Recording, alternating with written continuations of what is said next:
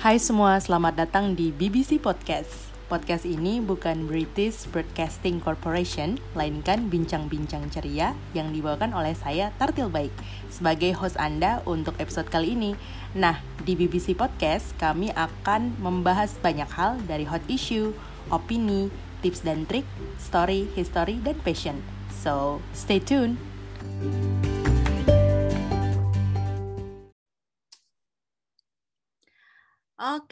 Til. Gimana nih, Til? Kita bakal diskusi ya uh, berdua nih Iya, pada episode ini. Uh, mungkin mungkin kita perkenalan dulu nih, Til. Walaupun kita sering jadi Hmm. host, kita kenalan dulu ya. Mungkin ada pendengar baru yang pengen kenalan gitu. Mungkin dari lu dulu, Til, kenalan. Iya, eh, halo semua pendengar eh, bincang-bincang ceria. Em, gua Tartil, perkenalkan baik Amar Tartila. Jadi kalian bisa panggil Tartil. Eh, dan gua yang apa namanya yang membuat bincang-bincang ceria ini kalau ada yang dengar dari season awal yang agak absurd itu topik-topiknya gitu ya, yaitu gue gitu ya. Dan sekarang eh, domisili di Jayapura, ujung timur Indonesia dan saat ini aktivitas gue cuma sebagai seorang apa namanya part timer aja sih ngajar bahasa Inggris gitu di startup pendidikan. Silakan Dri, giliran lu sekarang. Ya, kadang orang-orang itu suka nanya, Til, kok kita bisa duet Ah. maut gitu? itu gimana ceritanya? Nah, mungkin kita kasih apa ya, kasih sharing lah, secuil dua cuil gitu sama pendengar Iya. kali ini. Gimana tuh, Til? Kenapa kita bisa duet maut akhirnya?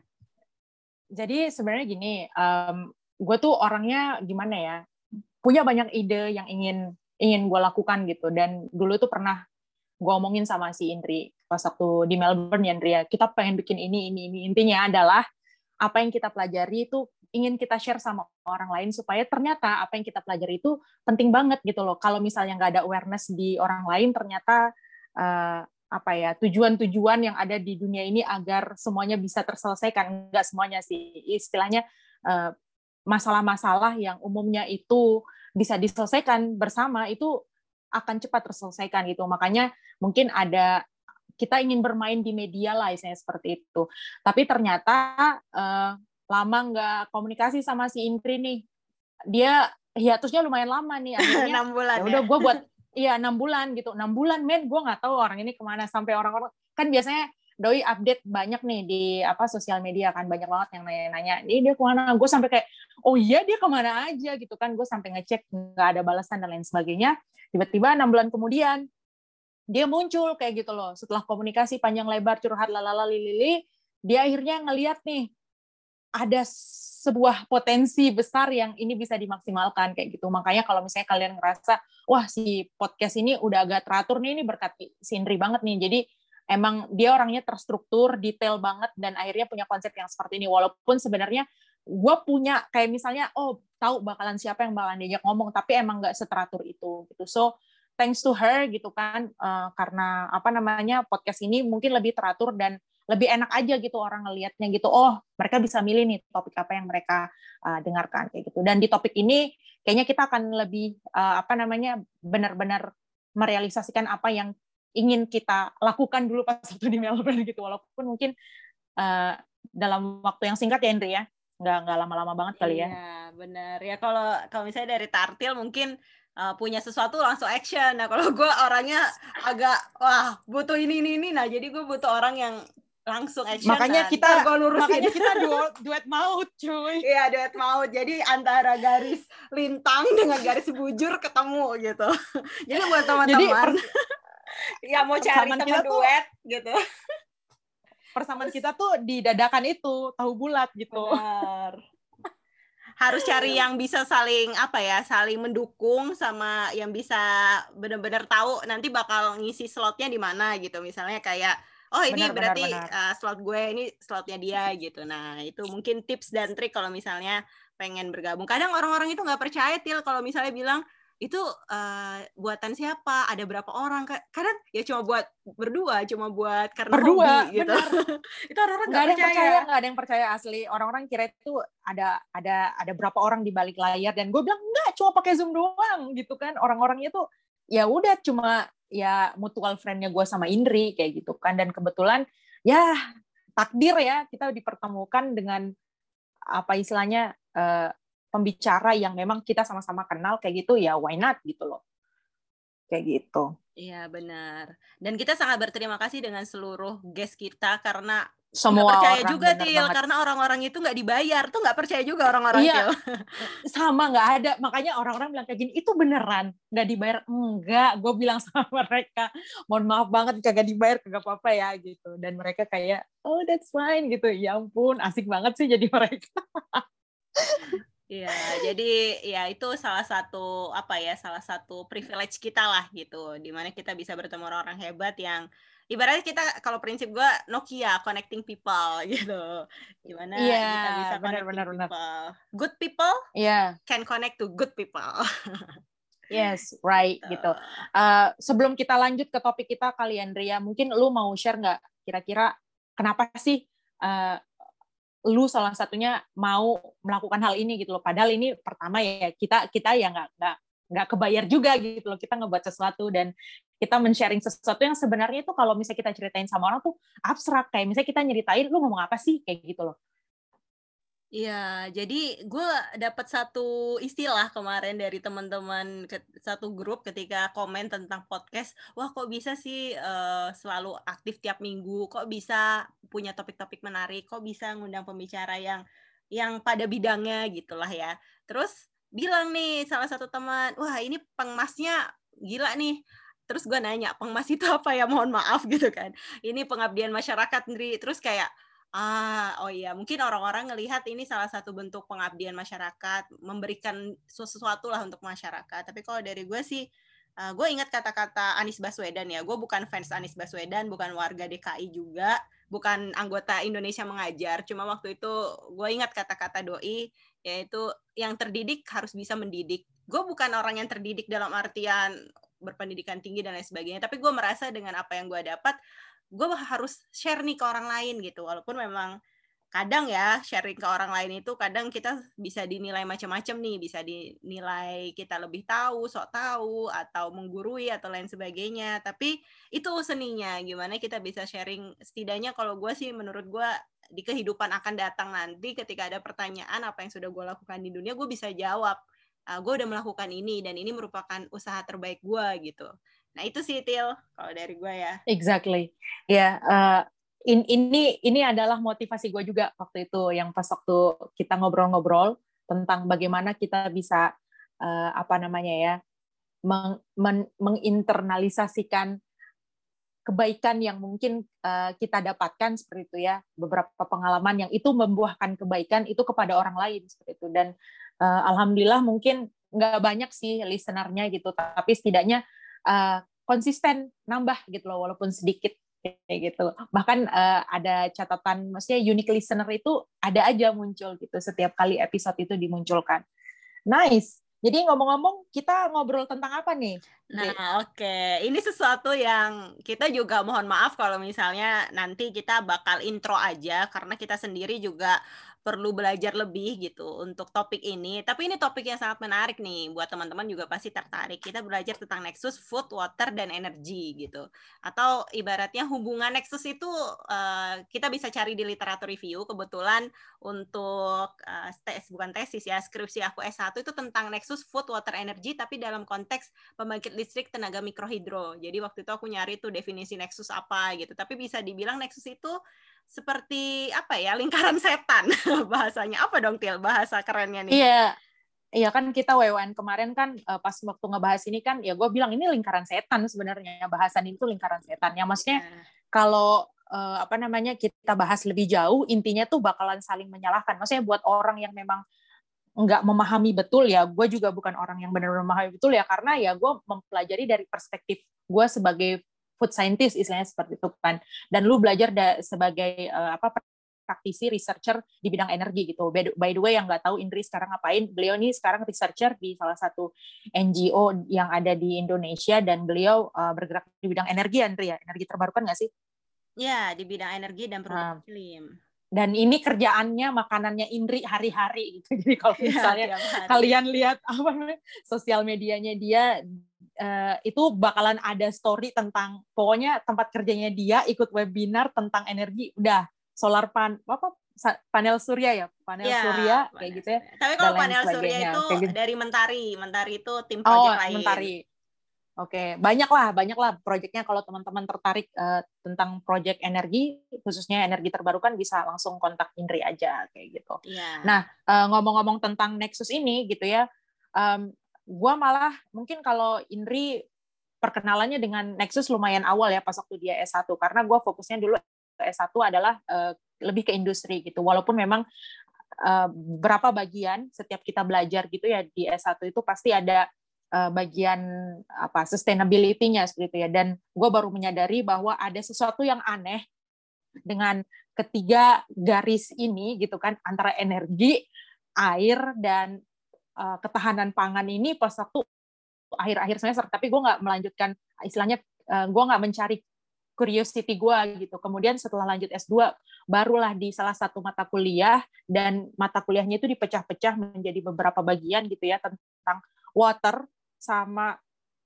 uh, tentang ketahanan pangan ya, tapi kalau energi itu lebih menjurus ke ke beberapa komoditas yang ada di Indonesia itu yang menyebabkan uh, lingkungan itu menjadi rusak. Nah, itu baru gue mikir ini ada sesuatu yang uh, sebenarnya berkaitan. Gue mikir kayak begitu. Tapi waktu itu gue lebih memilih untuk mengambil satu topik aja yang itu nggak nggak begitu uh, apa istilahnya interconnected kayak gitu. Sedangkan uh, menurut gue kalau misalnya membahas langsung tentang energi itu dia langsung uh, apa namanya menjangkau kedua itu gitu loh kayak misalnya Indri akhirnya dia mau nggak mau harus uh, mempelajari lagi tentang berapa banyak sih uh, istilahnya kayak energi yang dihabiskan untuk memproduksi makanan. Dan bahkan salah satu sumber energi mohon maaf nih Indri ya dikoreksi lagi uh, hidropower ya? Apa? Hidro hidroenergi ya namanya. Ya hidropower. Nah, itu juga salah satu uh, alternatif sebagai apa sumber energi terbarukan. Tapi gue nggak tahu sih dari pertimbangan eh, orang-orang uh, yang bergerak di bidang energi, apakah itu uh, cukup sustain gitu ya, ataukah itu um, nggak nggak begitu sustain dibandingkan sumber yang lain karena sekarang kan banyak banget proyek yang beralih ke uh, panel surya ya gitu. Hmm. Gimana tuh, uh, kalau dibilang masalah sustain, uh, lagi-lagi kita bicara sustainability itu kan apa yang bisa berkelanjutan. Nah, tapi kita Benar. biasa kalau sustainability itu kita selalu berusaha untuk gimana kita merupakan uh, sesuatu teknologi yang sudah melakukan environmental assessment atau setidaknya hmm. memberikan dampak yang sangat sedikit uh, dampak buruknya bahkan harusnya dampak baik gitu ya dampak positif terhadap hmm. lingkungan hmm. gitu masing-masing itu ada ya pros and cons-nya lah ibaratnya kayak hydropower Uh, kalau misalnya hmm. dia uh, pakai bendungan, berarti kan itu butuh uh, semen, butuh lain sebagainya, butuh lahan gitu. Tapi kalau misalnya cuma yang mikro, mikro hydro, nah itu mungkin lebih lebih sustain gitu ya, lebih dampak lingkungannya lebih sedikit. Kalau pakai PV juga, walaupun orang bilang energi bersih, tapi nanti baterainya ke mana? Habis itu hasil dari PV-nya ke mana hmm. gitu. Itu kan orang-orang biasa nggak berpikir sampai ke situ ya. Nah tapi kalau kita iya, berbicara yeah, yeah, benar -benar. sampai end usernya ini siapa nih gitu.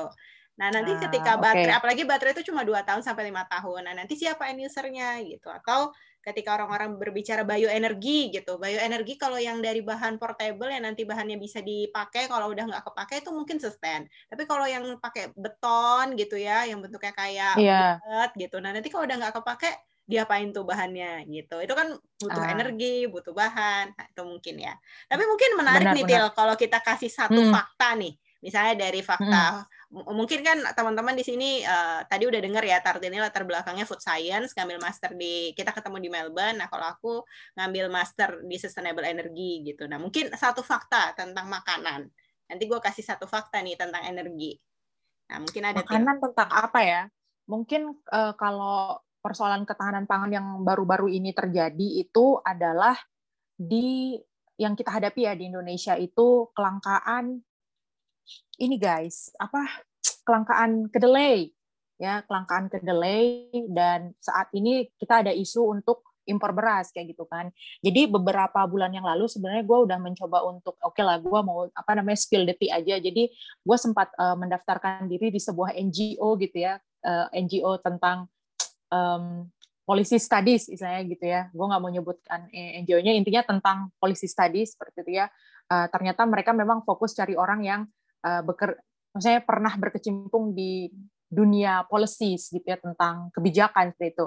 Walaupun gue kayak berasa bunuh diri ya mendaftarkan di sana karena gue sebenarnya nggak pernah uh, belajar sama sekali tentang policies kecuali mungkin di uh, beberapa aktivitas gue sebelumnya gitu ya di beberapa organisasi tapi itu pun bukan yang teknis banget kayak gitu ya, yang benar-benar berkecimpung banget gitu. Nah uh, ada hal yang menarik yang gue baca dari artikel mereka gitu ya. Jadi uh, ketika kita COVID ini gitu uh, permintaan sumber makanan itu semakin meningkat gitu loh. Nah salah satunya itu gue bahas kedelai aja dulu ya. Jadi kedelai kedelai itu yang paling signifikan permintaannya. Padahal jadi kedelai itu ya uh, tentang kedelai itu gue lupa angkanya berapa gitu ya tetapi uh, permintaan itu semakin melonjak kayak misalnya yang diminta sama Indonesia itu uh, sekitar 100 ton anggaplah seperti itu uh, 100 juta ton tapi ternyata dari Indonesia sendiri ya kenapa kita misalnya ini teman-teman teman-teman mempertanyakan nih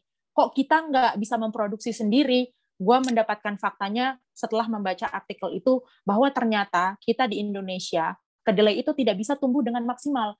Makanya para pengrajin tempe atau tahu itu mereka prefer biji-bijian atau kedelai yang itu lebih bagus grainnya dari US, dari Brazil kayak gitu. Yang kalian perlu ketahui bahwa Brazil ya, kalau misalnya ingat dua tahun lalu tahun 2018 apa ya, pas waktu Australia juga lagi bushfire gitu ya, itu kan sebenarnya uh, kayak apa namanya um, accident lingkungan yang apa ya istilahnya saut menyaut sambut menyambut gitu ya dari Amerika ke Australia sedangkan di Amerika itu uh, terjadi kebakaran hutan di Amazon gitu yang sebenarnya sebagian lahannya sebagian besar lahannya itu digunakan untuk uh, menanam kedelai. Karena apa? Kedelai itu sangat berpotensi untuk dikirimkan di beberapa negara Asia. Kalau di negara Asia yang lain seperti uh, Asia Timur gitu ya digunakan untuk uh, bahan-bahan uh, MSG kayak misalnya soybean sauce, kecap asin dan lain sebagainya. Tapi kalau kita di Indonesia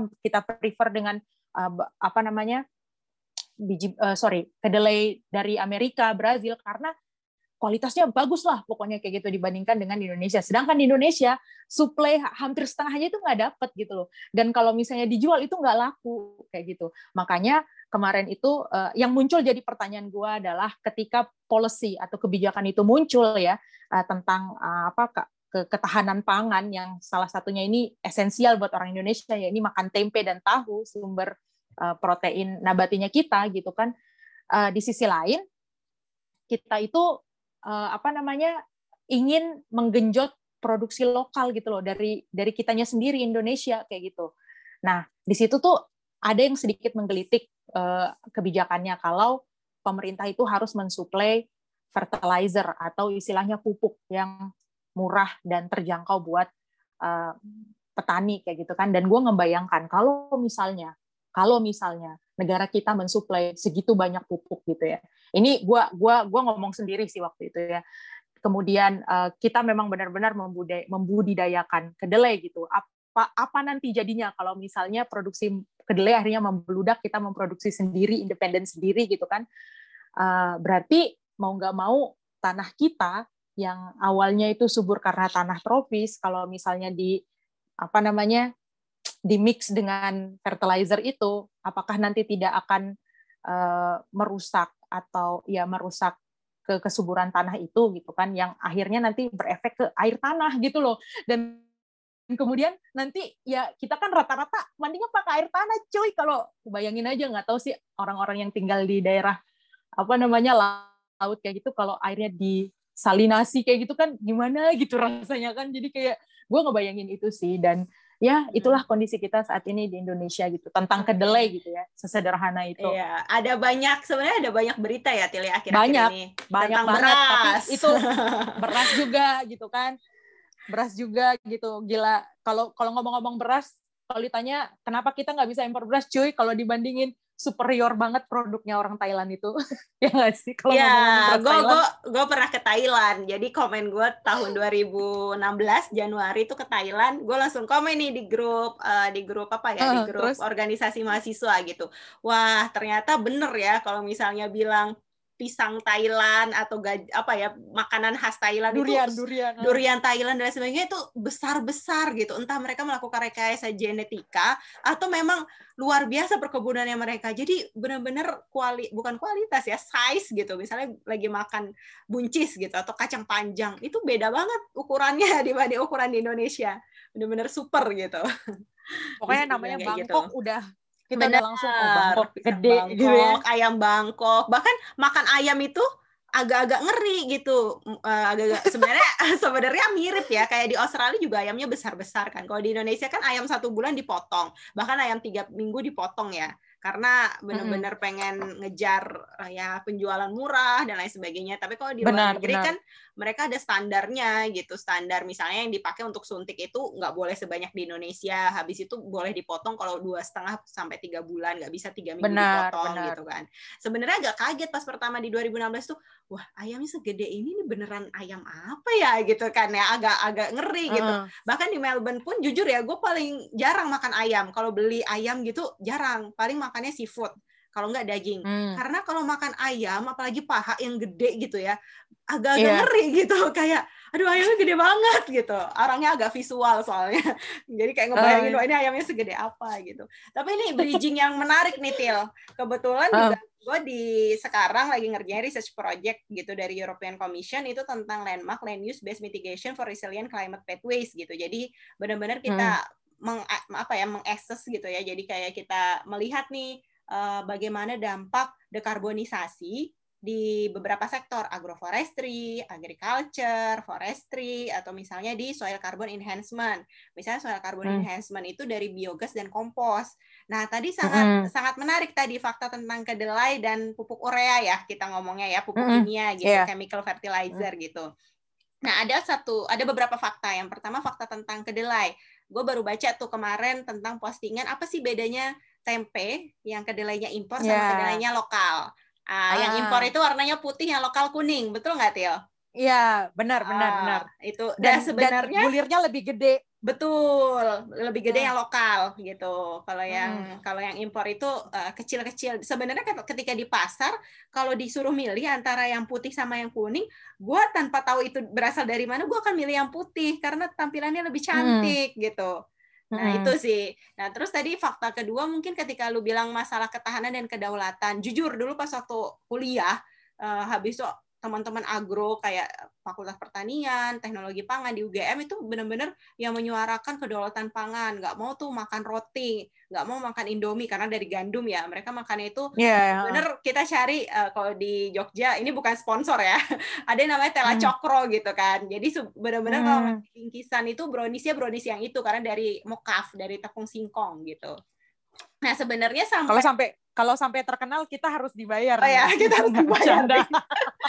ya, endorse ya. Nah, jadi sebenarnya sampai lulus kuliah, gue nggak dapet value atau meaningnya. Kenapa harus ketahanan? Kenapa kedaulatan untuk pangan ya? Gitu. Kalau misalnya iya. untuk yeah. energi, ya karena memang kita harus uh, membuat apa ya membuat energi itu yang dari kita sendiri tapi kalau pangan itu kayak sebenarnya kan pangan juga di zaman dahulu orang juga melakukan perdagangan internasional ya jalur sutra, trading, benar. Uh, trading, zaman Yunani, Romawi atau kerajaan Islam gitu kan mereka juga trading internasional bertukar gitu ya. Kenapa kok menjadi sesuatu hmm. yang bermasalah? Gue nggak, gue nggak sampai dapat value-nya. Setelah akhirnya bekerja di bidang energi, kuliah dan akhirnya sekarang hmm. dapat nih yang namanya carbon footprint. Hmm gitu. Jadi dengan kita melakukan impor, bayangin dong teman-teman misalnya tadi kalau kata Tantil kedelainya itu dari Brazil ya Til ya. Iya, yeah, Brazil. Ya, dari Brazil gitu. Bayangkan teman-teman, berapa uh, waktu yang dibutuhkan atau energi yang dibutuhkan untuk transport nih uh, energi uh, bukan energi ya, pangan dari Brazil sampai Indonesia gitu. Kalau misalnya pakai pesawat, berapa tuh after yang dibutuhkan kayak gitu. Atau misalnya ketika dari sana berapa yang dibutuhkan ke bandara dari tempat pembuatan. Dengan kita memotong jarak, kita juga mengurangi yang namanya carbon footprint. Carbon footprint footprint ini merupakan penghasil emisi yang kita tidak sadari gitu. Mungkin kita di rumah wah biasa-biasa aja pakai listrik juga hemat habis itu juga nggak ke mana-mana nggak pakai bensin misalnya ya Tapi Mm-mm. ternyata dengan kita impor, dengan kita uh, beli apa-apa kirim-kirim-kirim gitu ya. Nah, itu tuh ternyata kita bisa menghasilkan Menghasilkan. footprint, uh, carbon footprint gitu. Nah, Gue ada sih- pertanyaan menarik tentang carbon Hmm. footprint sih, tapi nanti ingin gue tanyakan nanti nanti Oke, belakangan. terus So that's yang why that's ketiga, oh ya, gue lanjut bentar nih Til, masalah pupuk urea. Ah, Supaya silakan, agak Bu. nyawa. ah. Mm. Nah, pupuk urea ini ternyata ada fakta menarik, teman-teman.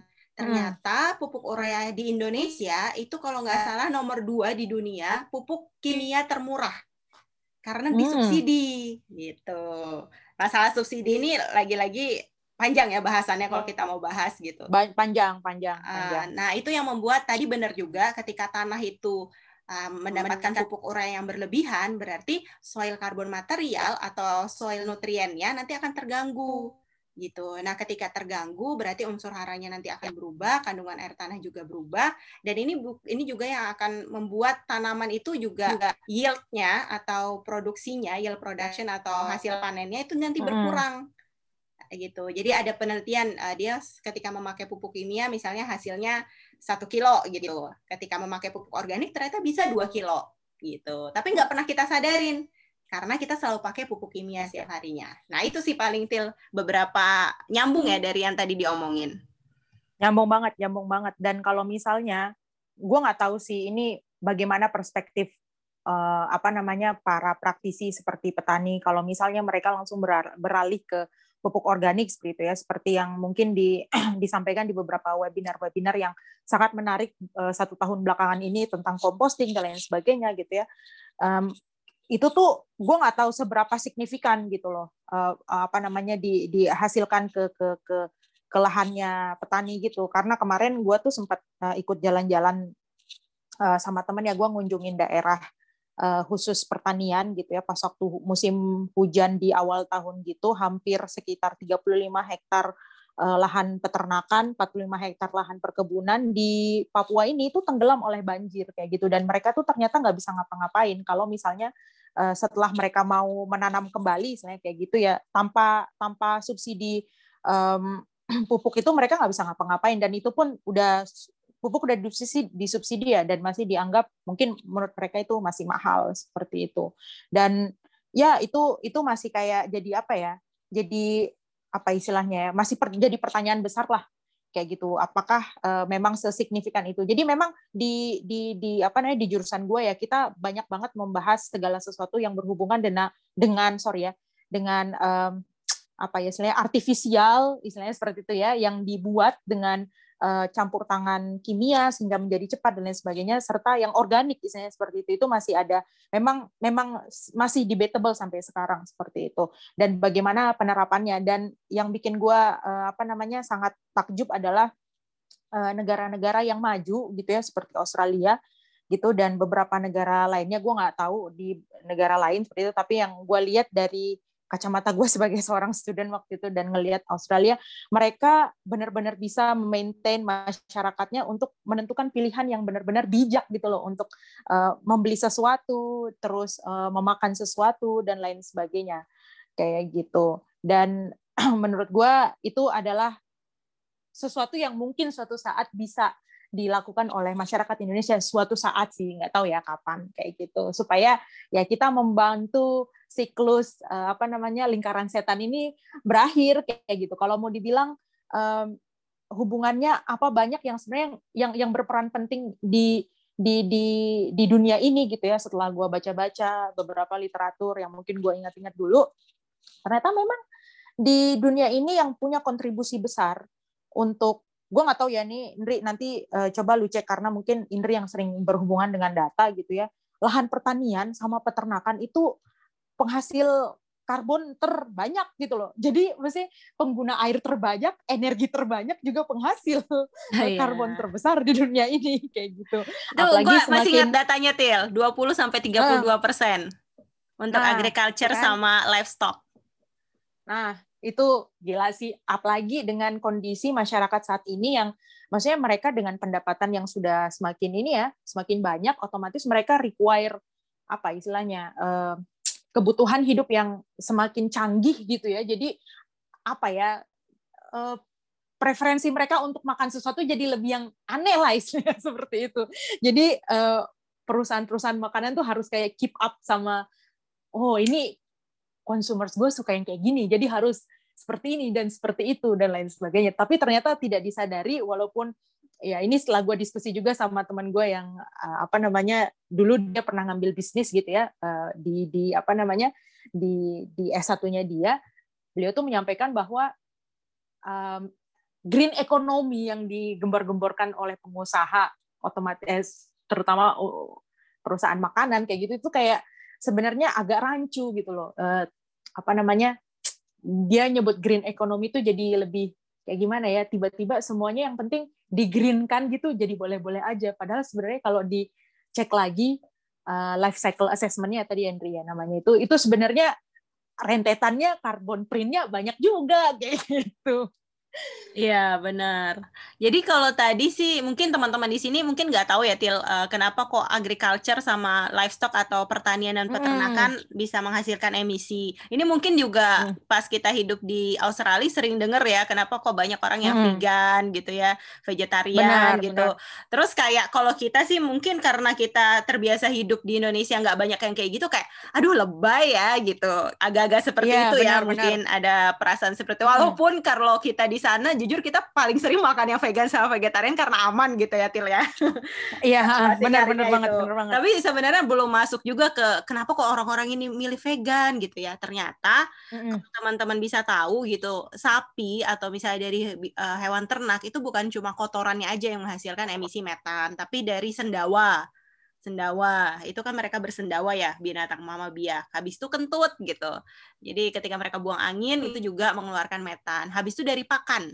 Nah mungkin nggak banyak juga. Pakan itu juga dari sisa-sisa pakannya menghasilkan emisi juga. Nah dari situ pertanian ini juga baru tahu banget ketika berada di lingkungan ini ya belajar tentang emisi belajar tentang climate change. Nah ternyata teman-teman dari sawah sawah tuh yang diairin gitu ya itu menghasilkan emisi uh, menghasilkan emisi banyak tuh dari sawah-sawah gitu. Jadi makanya ada yang namanya sustainable atau climate smart agriculture gitu-gitu. Itu memang sangat berguna untuk mengurangi emisi gitu. Karena dari air yang terbenam entah dari sawah atau gambut, nah itu ada emisinya.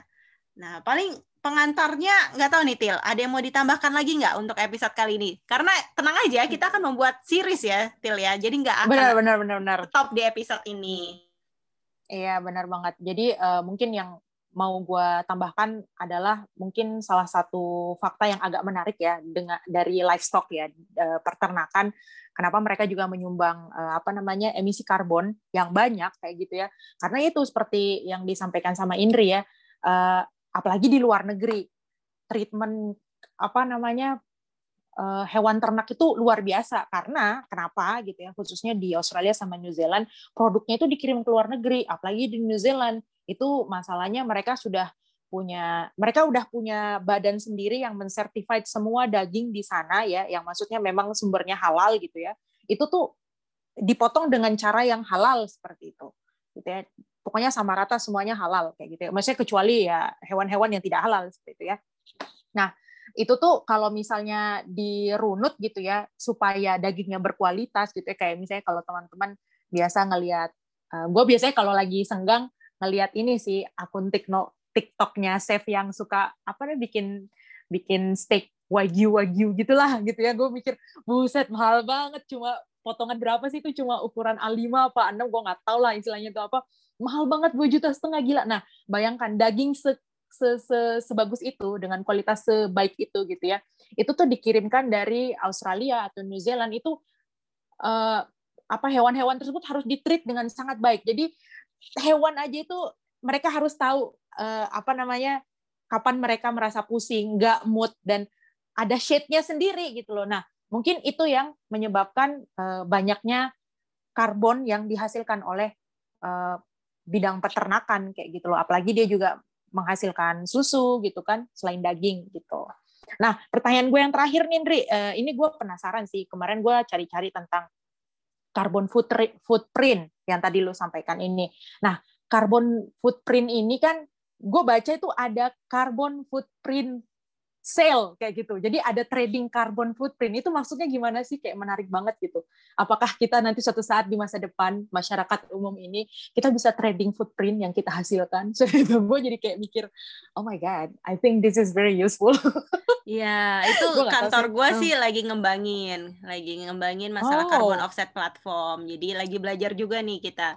Jadi mungkin kalau yang di dunia digital tahu IoT gitu ya tentang Internet of Technology atau ibaratnya gimana sih membuat sesuatu itu digitalisasi gitu ya, terdigital. Nah, nanti kita bisa tahu nih misalnya dari uh, perilaku kita, kita tinggal input gitu ya. Uh, misalnya ada perilaku keseharian atau misalnya yang punya renewable energy itu punya biogas, punya PV, nah itu bisa input berapa sih carbon offset.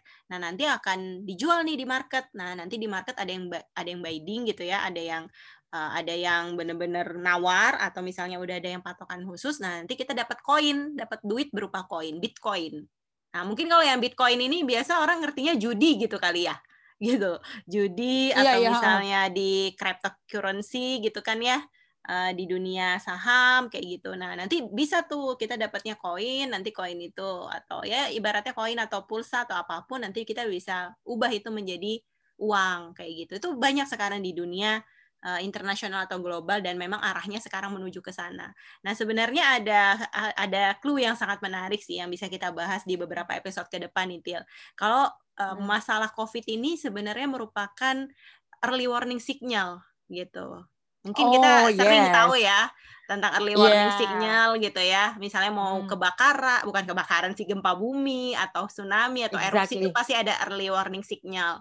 Nah, biasa kalau yang mengamati fenomena sosial ekonomi ekologi gitu ya, psikologi, nah sebelum terjadi perubahan besar selalu ada slowing down atau penurunan hmm. sesuatu. Nah, ini COVID ini bisa jadi ini merupakan suatu apa ya suatu penyebab atau misalnya suatu timing di mana nanti semua akan berubah gitu ketika pasca COVID. Oh. Jadi banyak sekali uh, asumsi ini setiap minggu gue meeting sama hmm. Eropa untuk bahas ini. Wow. Jadi nice. Pak Eropa untuk bahas. Lanjutkan, Sebenarnya habis COVID ini apakah kehidupan seperti yang orang-orang bilang gitu akan back to normal? Enggak, enggak akan. Enggak akan back to normal ada beberapa indikator yang kita lihat secara global yang ini tuh doesn't make sense. Bener nggak sih kalau ternyata hmm. segini, ternyata enggak. Nah, mungkin nanti kita bisa bahas nih hubungannya sama Nexus Food Water Energy gimana. Nah, gimana Til? Ada bisa, bisa, bisa. closing statement guys? Nanti kalau masalah episode kita nanti lanjutnya kapan, kita belum tahu ya Til ya. Eh, belum tahu, belum tahu. Mungkin bisa bulan ini depan.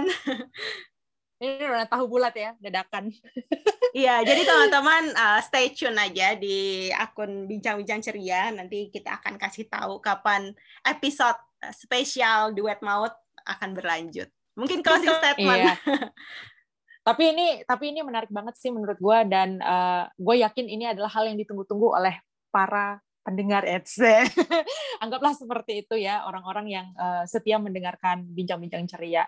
Gue sebenarnya nggak ada um, closing closing statement yang kayak gimana-gimana, tetapi mungkin uh, berkaitan dengan mengintegrasikan ketiga hal ini ya, pangan, sumber makanan gitu ya, uh, air dan energi. Menurut gue um, satu hal yang mungkin yang perlu kita lakukan adalah mungkin konsumsi pergunakan tiga hal ini dengan bijak gitu aja sih. Maksudnya uh, gunakan secukupnya gitu ya jangan berlebihan karena berlebihan itu tidak baik itu saja.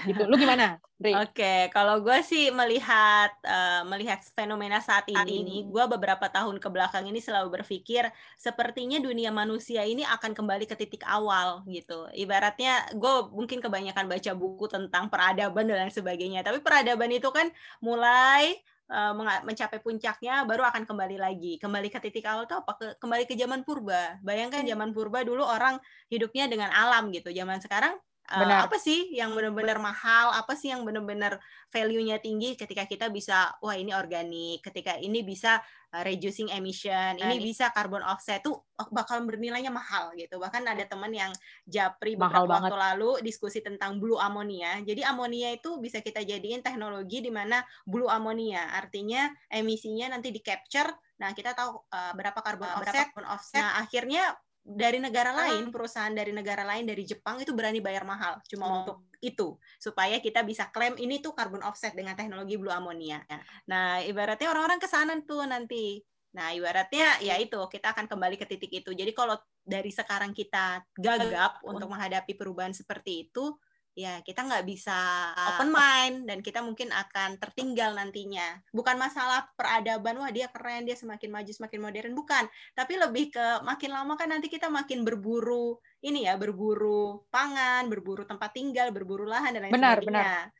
Nah, kita benar, jangan benar, sampai benar. jadi orang-orang yang tereliminasi lah dari perburuan itu. Cuma gara-gara benar cuma cuma cuma gara-gara kita akhirnya malas tahu ya dengan eh, hal-hal uh, seperti itu. Ya gue juga gue juga sempat menemui banyak orang yang maksudnya ketika lu punya preferensi tersendiri terhadap sesuatu karena mungkin um, uh, probably we we knew it earlier gitu ya. Not because not because we know everything all kayak gitu kan. Uh, akhirnya dia dihujat gitu kan. Kayak misalnya ah sosokan lu kayak gini biasa aja kayak gitu padahal uh, konsiderasinya orang tersebut memilih produk tersebut adalah ya untuk itu gitu loh untuk untuk kebaikan tidak hanya dirinya tetapi juga untuk lingkungan seperti itu. Alright. Oke, gitu teman-teman. Sampai ketemu episode nanti. Seperti yang tadi kami bilang, kami tidak bisa menjanjikan kapan episode selanjutnya, jadi stay tune. Dan nanti bahasannya akan tetap seputar topik ini, Nexus Food, Water, Energy. Tapi kita akan bahas mungkin satu dua topik atau case study khusus yang nantinya bisa semoga memberikan inspirasi atau sedikit pengetahuan atau informasi atau fakta yang bisa berguna atau setidaknya bisa diterapkan sedikit gitu. Kalau sekarang uh, agak agak-agak sering sih kayak misalnya menghemat entah bukan listrik aja tapi bahan makanan dan lain sebagainya. Mungkin dari situ kita bisa belajar sedikit demi sedikit. Itu aja. Uh, sampai ketemu di episode berikutnya. Bye. Bye bye everyone.